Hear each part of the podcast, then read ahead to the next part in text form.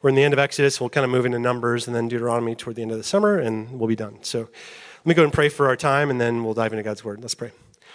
God, thank you uh, for your word as we, we pray every week. But uh, God, we, we invite you today through your word and the ministry of opening your word to open our hearts, even. Uh, God, we come as people who, like the people of Israel, um, are holding on to things that um, are not of you. And so, God, we ask you to, uh, to expose those even now as we're, we're looking into your word. And God, we most of all long to know you, follow you, and serve you in this world. So, God, teach us how to do so uh, through this word. Uh, teach us how to be more faithful, but also how to bring grace and truth into the world for which you died. Let me pray this through Christ. Amen. Uh, the question that I'd like to ask that'll kind of govern this morning's teaching is, and it's actually a question I'd like to get a show of hands on. And a very simple question I think we can all kind of respond to is is this how many in the room have ever lost a friend or a loved one, lost a relationship? Could be that somebody died that was close to you, or you had a friendship that broke and was irreparable. Go and raise your hands.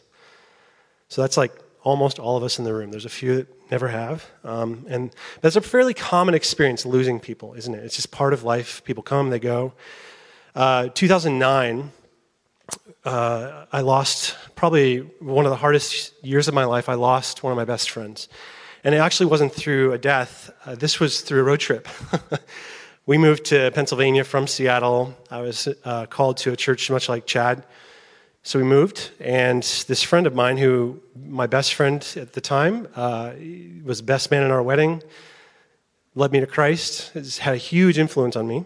He agreed to road trip with me. And so this is a warning against road tripping 3,000 miles with Jack.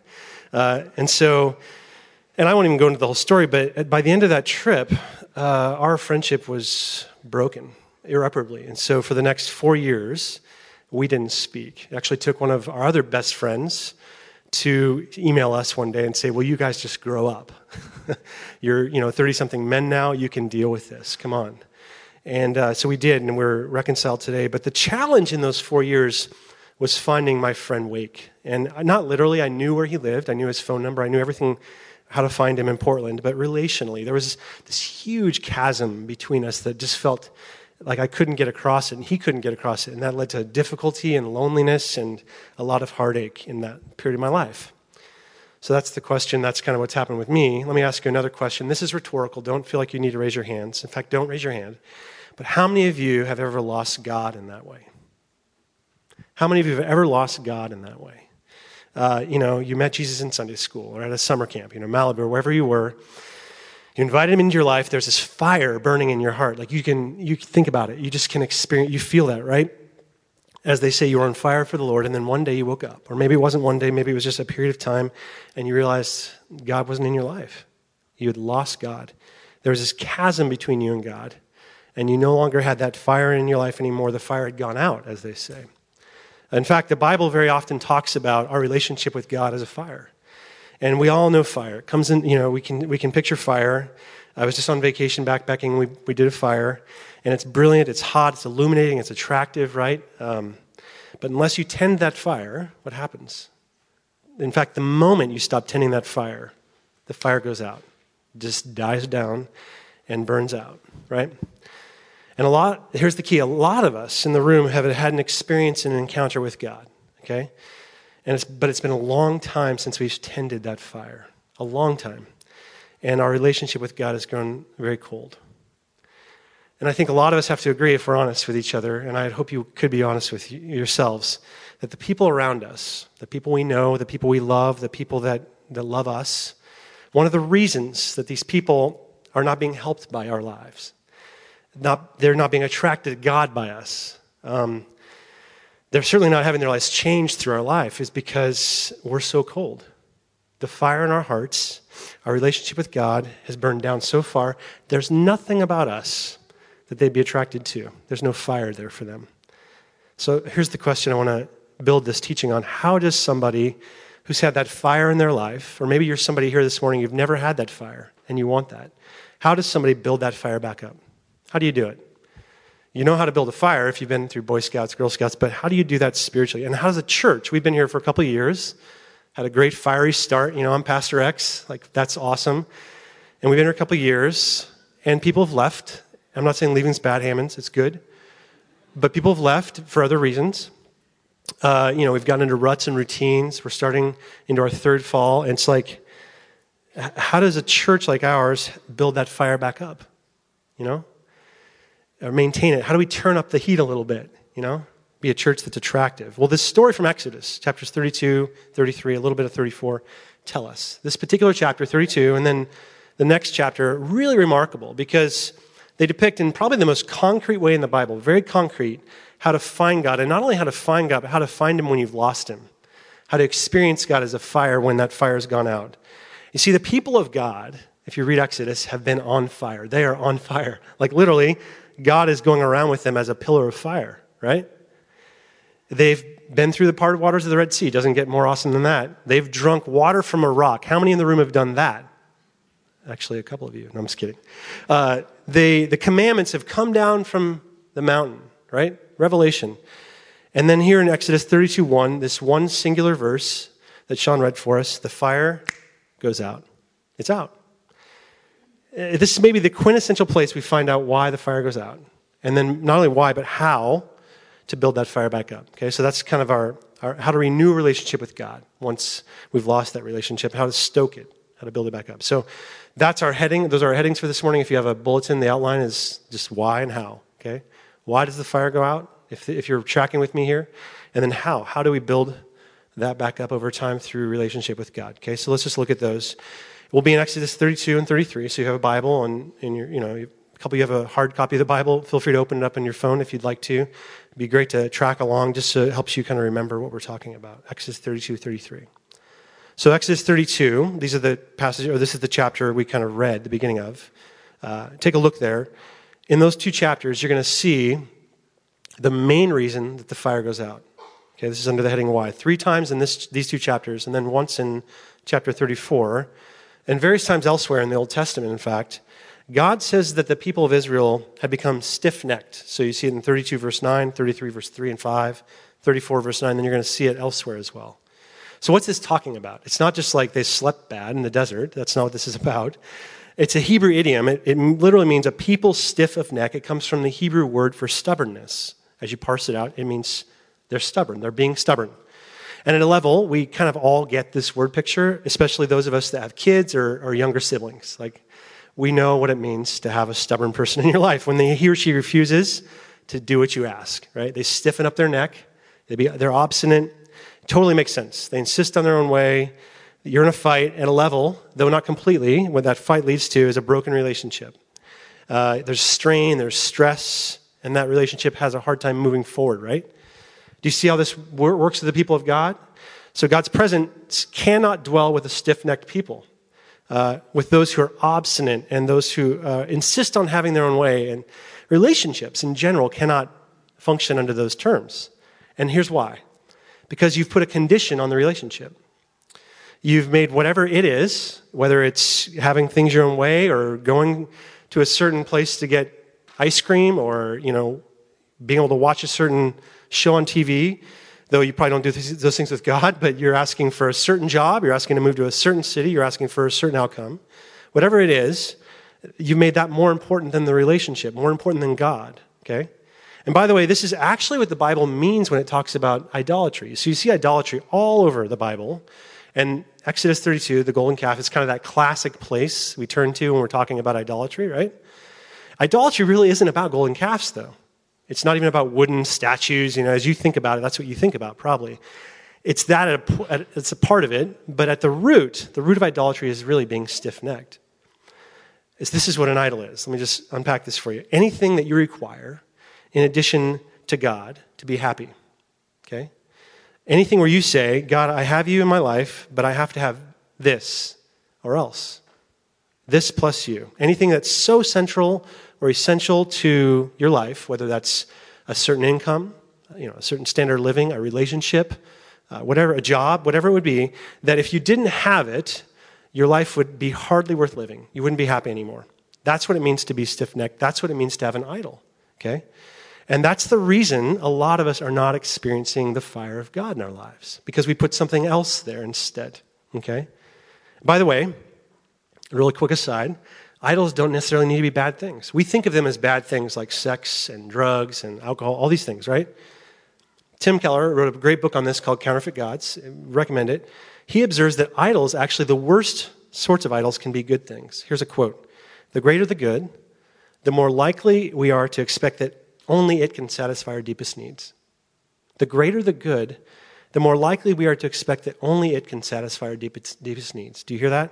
Anything, he says, can serve as a counterfeit God. That's his language for an idol. We might say anything can lead to being stiff necked for our conversation today, especially, he says, the very best things in life, especially those things, because you've tasted something so good, and that thing has to be true for you to move forward. And so here's my challenge for us, all of us sitting here today. I want, I want to invite us to begin to ruthlessly examine our lives here and ask yourself what are the main reasons I get so upset or cold hearted or worried or anxious or whatever it is? Just look at your life. In fact, if you've never done this or you're wondering how would I do that, here's a, a quick tip, pro tip. Moleskins for sale at every bookstore, or maybe you just get like one of those Rite in the Rain or whatever they are, and just start jotting down an inventory of your day. End of the day, remember that time I got grumpy? I was driving home from work and I was kind of mad. Was it because I was hungry or because something happened that didn't go my way? Uh, remember that time I snapped at my spouse, you know, or I was feeling anxious about what's in the bank or not in the bank? Was it because of the money or was there something underlying that wasn't going my way? Why was I feeling grumpy? Why was I worried? Why was I being stiff necked? I'll tell you what you're going to find when you start doing that. You're going to find your idols. you're going to find the things that you have to have in order to m- live a fulfilled life. Uh, you're going to find something that your heart is insisting upon, insisting upon as a requirement for being happy. Now, just to be full disclosure here, earlier this summer I started to do this, this writing down thing. Uh, I knew I was preaching this, so I was like, well, I practice what you preach, right? And I started considering the areas of my life where I'm being stiff necked. And uh, it's, it's a brutal process. If you're on board with me, it's not fun. So I'm not inviting you to fun, summer campy type stuff here. Uh, but it's part of the process of having your relationship with God grow. I believe this. And so I have four idols right now isn't that funny? I have four. Just four, though, no more. Just four. One of them that I recognize, uh, that I've been observing over the summer, is my need for recognition. Some of you that know me know this. Uh, I realize that I'm somebody who really likes to be recognized. So whenever I feel like you know I'm not getting credit here, uh, I, I'm, you know, I emptied the dishwasher, folded the laundry, uh, I preached my guts out. You know, I've been pastoring my heart out. And did they notice? Did she notice? Did he notice? I mean, they didn't say anything. Uh, I can just tell you what, that can ruin at least an hour of my day, usually the whole day. So I'm just being honest with you, okay? But I hope you'll be honest with yourself and with those in your life. And it, when you are honest, that, one of the ways I'm trying to work that out and, and work on kindling my relationship with God and finding is that I'm finding out almost any given day, anytime I feel grumpy or upset or I'm getting angry or whatever it is, impatient, I just go through the inventory, those four things, and they, they're sitting there in my moleskin. And sure enough, almost always one of those things kind of led to that situation. And then at that moment, here's what I've been doing and learning to ask God to intervene. And it's a simple intervention God, smash the idol. God, smash the idol. Break its power over me and free me from its grip. Smash it, break its power, and free me from its grip. That's it. And, and that's been a powerful experience. It doesn't mean that I'm a perfect human being. You know this. It doesn't mean there haven't been bumps, but I, am living more free and I'm living more relaxed. And so, what this means for us to no longer live as stiff necked as we might be, it means that we first and foremost need to recognize and confess and then surrender our idols to God. Okay? Recognize, confess, and then surrender those. Stop holding them. And the promise, you see this in Exodus 33 with Moses, the promise he gives to Moses is that you'll experience rest. You'll experience true rest when you do that. It's just like uh, when you go to a chiropractor. You know, we have some that are chiropractors here, uh, and they get your neck in alignment. What happens? You can sleep better. you know, or they get that thing that's bothering you. It's not the Advil. It's, it's the alignment. So you're getting your life in alignment with God. So that's, that's the process. That's why we often don't experience a relationship with God. Let's move to how, okay? There's three things uh, the texts, Exodus 32, 33, and a little bit of 34, show us we have to do uh, that if we're going to experience this sort of renewal in our relationship, this fire with God, okay? And I want to go through them. They're listed as sort of fill in the blanks. So, just for fun, in case you wanted a fill in the blank exercise, the first one is that you need to strip yourself of your glory. Strip yourself of your glory. And this is in verses 4 to 6 of chapter 33, okay? Uh, and I already kind of began this when I was talking about the idols, but let me just continue here. And I'll first read those verses. So if you're tracking, this is what it says in Exodus 33, verses 4 to 6. When the people heard these distressing words, they began to mourn, and no one put on any ornaments. Uh, which is, by the way, a little strange because they had just used all their ornaments to make the golden calf, but we'll go into that another time. I don't know where what they were hiding, where they were hiding them, but we'll just keep going with me here. The Lord said to Moses, Tell the Israelites, you're stiff necked. There it is again. If I were to go even with you for a moment, I would destroy you. How about that for a relationship? Take off your ornaments, and I'll decide what to do with you. Okay? So the Israelites stripped themselves of their ornaments at Mount Horeb. So verses 4 to 6, we see like they took off these ornaments they're wearing, which is much more significant than it looks. Okay, and here's what I mean. You have to quickly realize that in those days, it's actually true for today as well. People showed their value and their worth with ornaments, okay? Jewelry, gold, precious stones. Today would be an Apple Watch or Patagonia vest. You know, I often wear mine, or a Gucci bag, or the car you drive. If it's a Tesla or an Audi, if it's the house you live in, and the furnishings that are in it. Okay? Uh, the more ornaments you have, the richer you are, right? The more ornate and elaborate those ornaments are, the more prestige and power you have in that community. That's how it worked then. That's how it works now. Okay?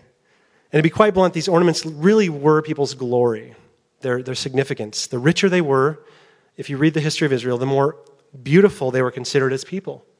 The more dazzling they were, their ornaments, the more wonderful they were to others more highly regarded they were. This is why the priests were just wearing all kinds of garments and things around them. The more glamorous they were, the more prestigious and important they were. Their ornaments were their glory, their significance, their value, and their worth. Okay? And God wouldn't have it that way.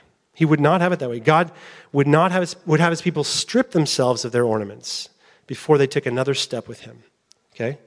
Which is to say, both here in Exodus, but also if you read the entire Bible, you see this. God challenges people to not only, to not only identify places in their lives that have become ornamental, you know, expressions, ways in which we seek approval from others, we, we seek affirmation from others, or we promote ourselves, right?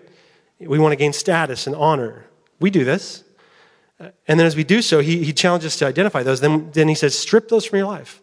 Strip them. And, and come to me as Adam and Eve first did, naked and unashamed. That, and that's throughout the Bible as you read it.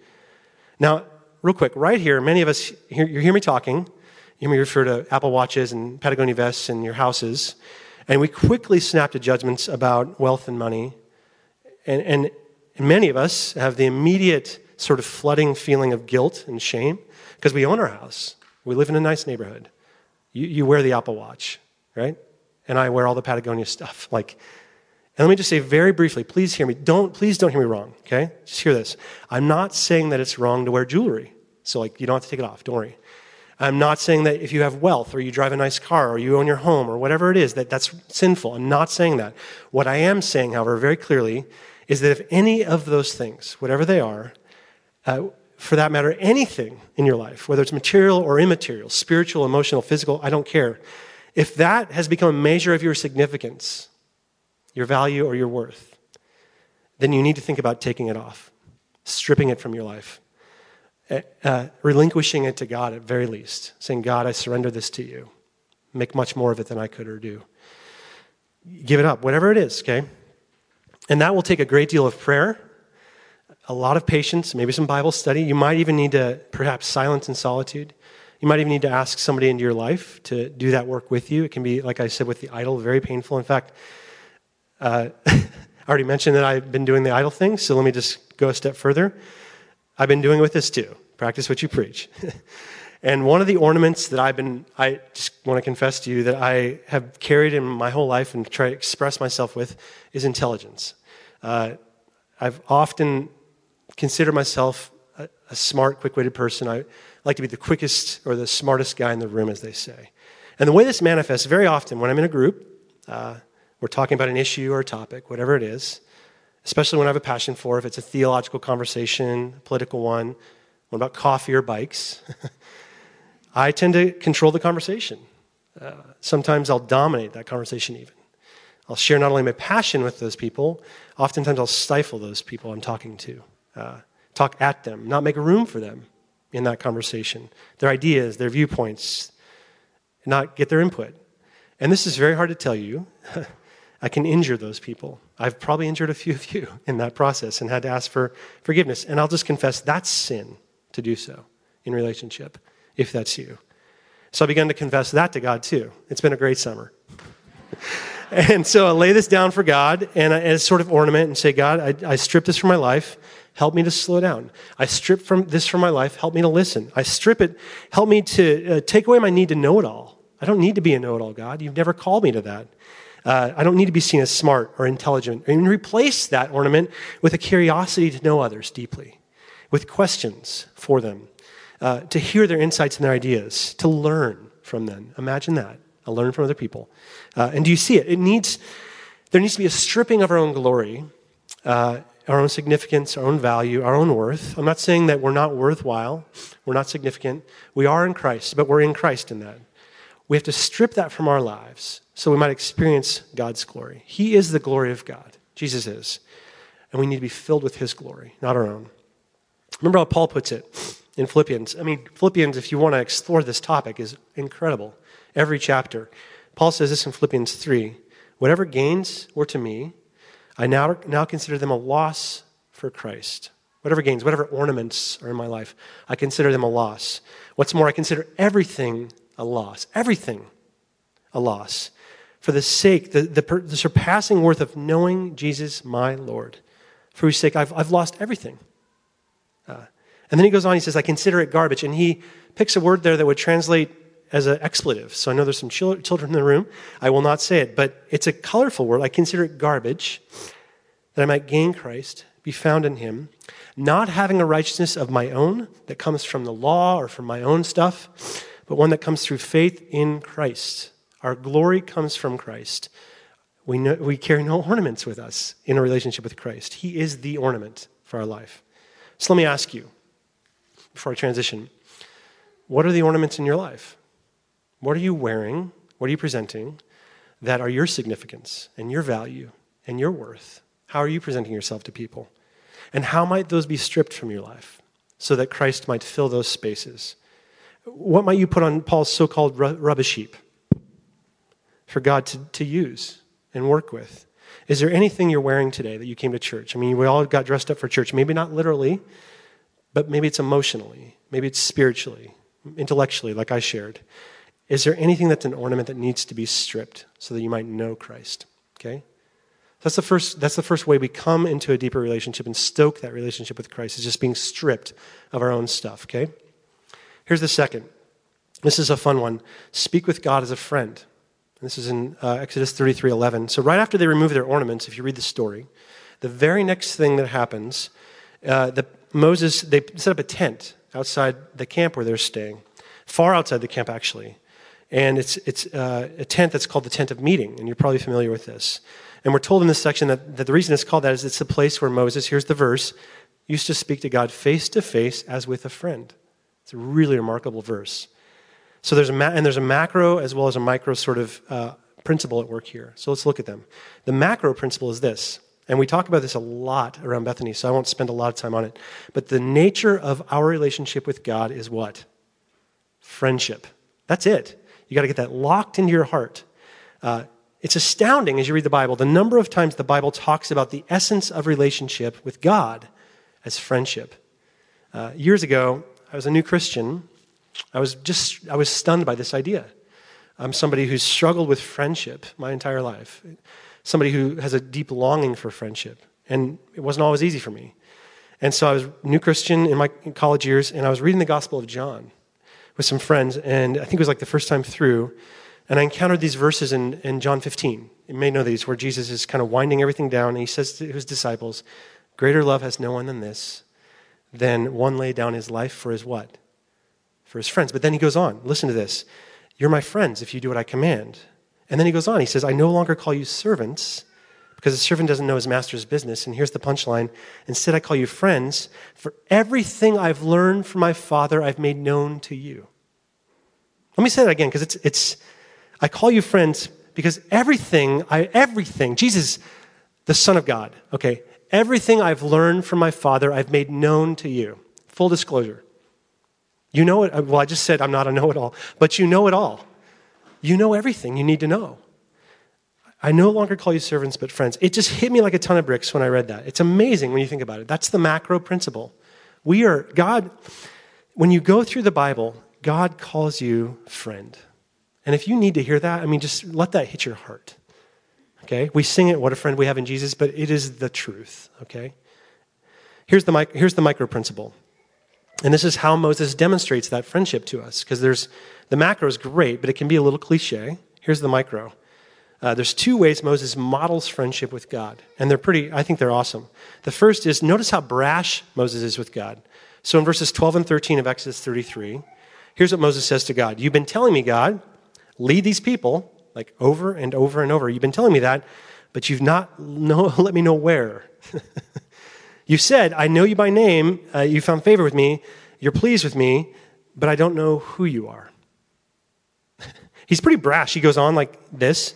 It's the language of true friendship, uh, which is a language not only, of, not only of vulnerability, where we tend to be vulnerable with our friends, telling them really how we're feeling, but also raw honesty. He is just in a way, like we would call this a courageous conversation with God, okay?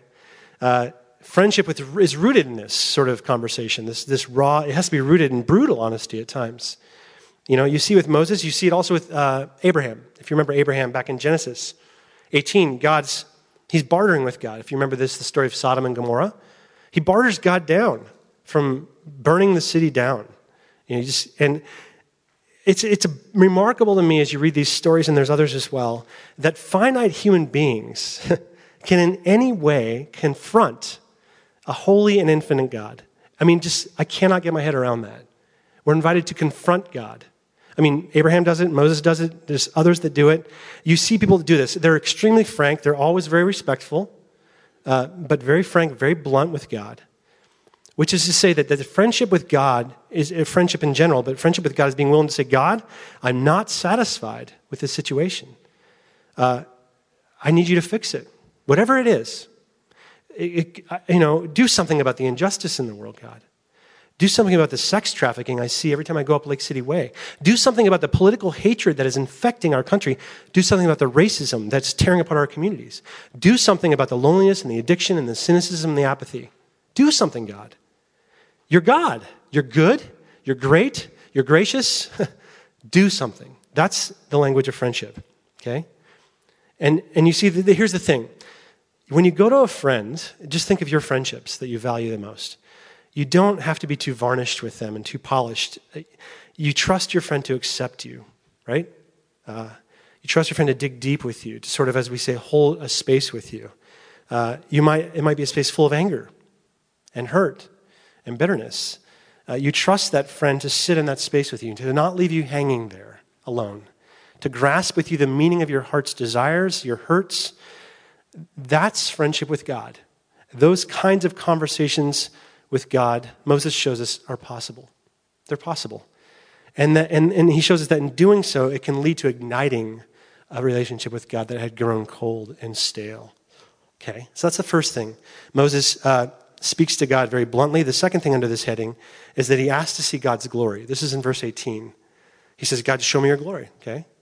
Uh, and, and so, what this is about, it's, it's actually clearer when you understand the context of that statement, the, the entire Bible. Moses is not the only one to ask to see God's glory, in other words. You see uh, Paul praying for it, for example, in Ephesians. He prays this I pray the eyes of your heart will be enlightened to the riches of the glory that is yours, that you may be filled with the fullness of God. It's Ephesians 1. Jesus prays for it in his final prayer, John 17. He prays for a number of things there. This is that high priestly prayer, many of us know. Uh, but remember how he begins that prayer? He prays for an experience of God's glory. He's about to die. God, show me your glory. That's strange. I would probably be asking to take me off the cross. Show me your glory. You see, Moses, see, Moses' prayer, just like Jesus and Paul's after him, and many, many more, is a prayer first and foremost rooted in this sort of holy dissatisfaction, a hunger and a yearning for more, more of God. See, all these great prayers, they, They don't start by asking God for changes. I know I just talked about sort of God changing circumstances, but the, in the circumstances they're all facing are quite difficult. But they don't start there. Uh, God has, they, they, they don't start with asking God for uh, power or strength to meet their needs. I mean, Moses had needs, right? He's the leader of an entire nation that's homeless. That's pretty big needs. They're hungry, they need water. There's internal strife, so he needs unity and peace. He needs all these things, and what does he pray for? Exodus 33 18, God, show me your glory. Show me your glory. And you see it over and over again. The great prayers of the Bible, and this is going to be us, ask for revelation. God, show me more of you. I, I want an unmitigated encounter with you, God. That's what my heart desires more than anything, which, as it relates to friendship, means this. You expect people who uh, love you to want more of you. Not just to cook for you, not just to clean for you, make money for you, to mow your lawn, you know, whatever it might be. You want them to want you. That's what you want in a relationship, to be with you, to want to know you for who you are, right? To be satisfied with time together and, you know, sitting by Green Lake and just, we're together. Like there's ducks and clouds and it's great, you know? Uh, to be delighted by the gift of just seeing inside your heart for a moment and hearing what fills it with both joy but also what burdens you. That's what you want from people, right? Do I see? Can I get an amen? And that's the nature of friendship. And that's what God is, or Moses is doing with God. He's, that's why it makes sense where he says, Show me your glory, because that's what I want. I want more of you, God. More, I'm not satisfied with what I've gotten so far. I've seen a lot. I've seen you face to face, but I need, I need more. I, I, I need nothing more, but I can settle for nothing less, okay? So let me ask you this question before I transition to the last point. What would it look like for you to pray like that, to pray yourself hot, to go back to that fire analogy, to ask God to help you desire more of His glory, His presence, uh, to say to God, I've settled for too little for too long. You know, I've been eating crumbs from a table, and you invited me to the table to eat with you as a friend. God, give me desire for you that, that wakes me up in the morning, that keeps me up at night. I've settled for a religious experience of going to church on Sunday and going to Bible studies and doing the Christian thing when you've invited me into relationship. They're very different, my friends, okay? Fill me with a desire for you. Okay? That's what Moses does. And that's how you begin or renew a relationship with God. God, show me your glory. I'm your friend. Okay? Let me move to the last thing, and I'll be quick here.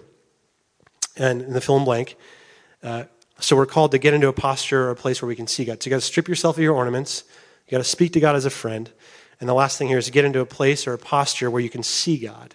Okay, this is in uh, the end of Exodus 33, verses 20 to 23. Uh, so, in order to summarize, in order to experience God, Moses says, Hey, I want to see your glory. And God says, Fine, I'll show you my glory. But in order to see me, in order to experience me like that, in order to encounter me face to face, verses 20 to 23, you need to get up and move. Can't do it where you are. And there's so much here, actually. We could go a whole sermon on this one. There's that joke that Moses could only look at God's backside, and then all the middle school boys are supposed to laugh. Haha, okay. There's so much here, but really the most important thing for us here is to grasp this idea that when we come to God, whether it's as a seasoned Christian, you're the most seasoned Christian in the room, you've been walking with God for decades, or you're a person who's just now exploring Christianity and the questions and all the things in, that are inside Christianity. Whether you're Macy, you're going to get baptized, you've been baptized since you were a baby. Uh, whether you're old, young, a pastor, marketplace professional, stay at home parent, whatever you are, there's an invitation here, always, if you're following God, toward movement. To see God, to experience God, we have to move. Uh, in order to encounter God at any level, especially when your relationship has died down. You know this if you've ever built a fire, you got to move things around, get air going in there. And you do the same with God. You got to get up, go to a new place, get a new posture, see God from a different vantage point. Uh, I'll give you an illustration that has been really helpful to me. Maybe because I've been doing a back, backyard project. Telling Adam here, I took out like 20 some rhododendrons from my backyard and put in some grass. he works for the Nature Conservancy. He's like, great. So, anyway, that's our worship leader this morning. Sorry, dude. But there's this poem by Wendell Berry uh, called The Old Man Climbs a Tree, and it's been helpful to me over the years. But it's about this guy, uh, fictional guy, who needs to cut down this cedar tree in his backyard. And it's too close to this other tree in his house, so he can't do it. So he has to decide, he decides he has to climb the tree. and kind of pull it tight to the other tree. And he, the poem goes on that he, he's going to climb this tree much like he did when he was a kid. Uh, and so he does, and he's a little ashamed because he's an older guy and just climbing up in a tree to cut it down. And it says this in the poem that when he got up there, uh, the treetops are another world. This is what his experience was. See if it's yours. Uh, smelling of bark and a stratum of freer air and larger views, from which he saw the world he lived in all day until now. Its intimate geography had changed by his absence and by the height that he saw it from. The sky was a little larger, and all around the aerial topography of treetops were green and gray. The ground was almost invisible beneath. He perched there, and I love this part. He perched there, ungravitated as a bird, nodding his rope and looking about, worlded in worlds on worlds, pleased and unafraid. See, God invites us into an experience with Him where we're pleased and unafraid, always. And in order to do that, like Wendell Berry's fictional old man, we need to move. Whether that means just being childish and silly enough to climb up in a tree, or uh, get up early enough to watch the sunrise, or stay up late enough and watch the meteor shower that's happening, or look at clouds with your kids some afternoon, or pray on your knees, raise your hands in worship, you know, uh, go on a road trip, uh, go on a mission trip. Uh, volunteer for something you know is going to stretch you beyond your comfort zone, whether that's back here with our kids or out on out Aurora or Lake City Way or wherever. Do you want to know God? How many of you want to know God? There's a bunch of you. The exhortation here is to get into a new posture, to go to a new place, to get inside, literally, if you read Exodus 33, the cleft of a rock. And, and, and if you do that, uh, you'll see God. That's the promise. And by the way, that rock, this is going to be a little corny, but that rock is Jesus.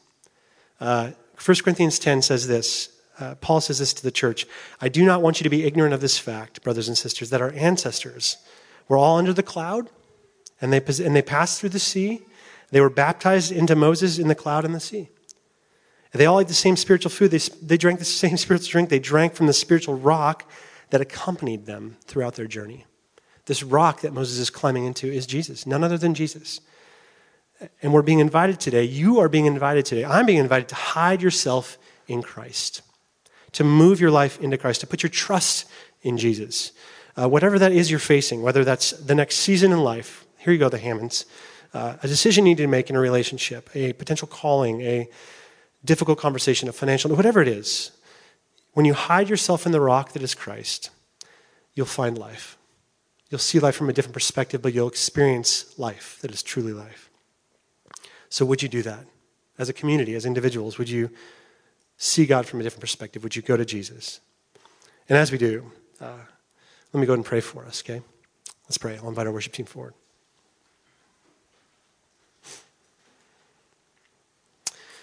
Jesus, we're going to we're to sing a song in a moment here uh, to you that has this anthem uh, heart run. And so, God, I just I pray for our hearts right now that they would run to you. Uh, yeah, that we would not come to you now uh, just singing words on a screen because they're there, but that we would really open our hearts to you uh, in worship, asking you to enter our lives, but then coming to you in full surrender, God, running towards you knowing that you are the way, the truth, the life. As we put our lives in, in your care, we trust our lives to you, and we, we allow you to guide our lives and shape our lives. As we do that, uh, we'll experience life. God, I pray for anyone here who, whose relationship with you has died down, is cold, uh, is distant. Um, God, that's been me, that's been many of us at seasons in life, many of us in the room today. I pray for the ministry of your Holy Spirit to do its work. I pray for the Spirit to work on our hearts, God, to uh, ignite a fire in us um, that would burn into a flame that would touch those in our lives as we leave these doors.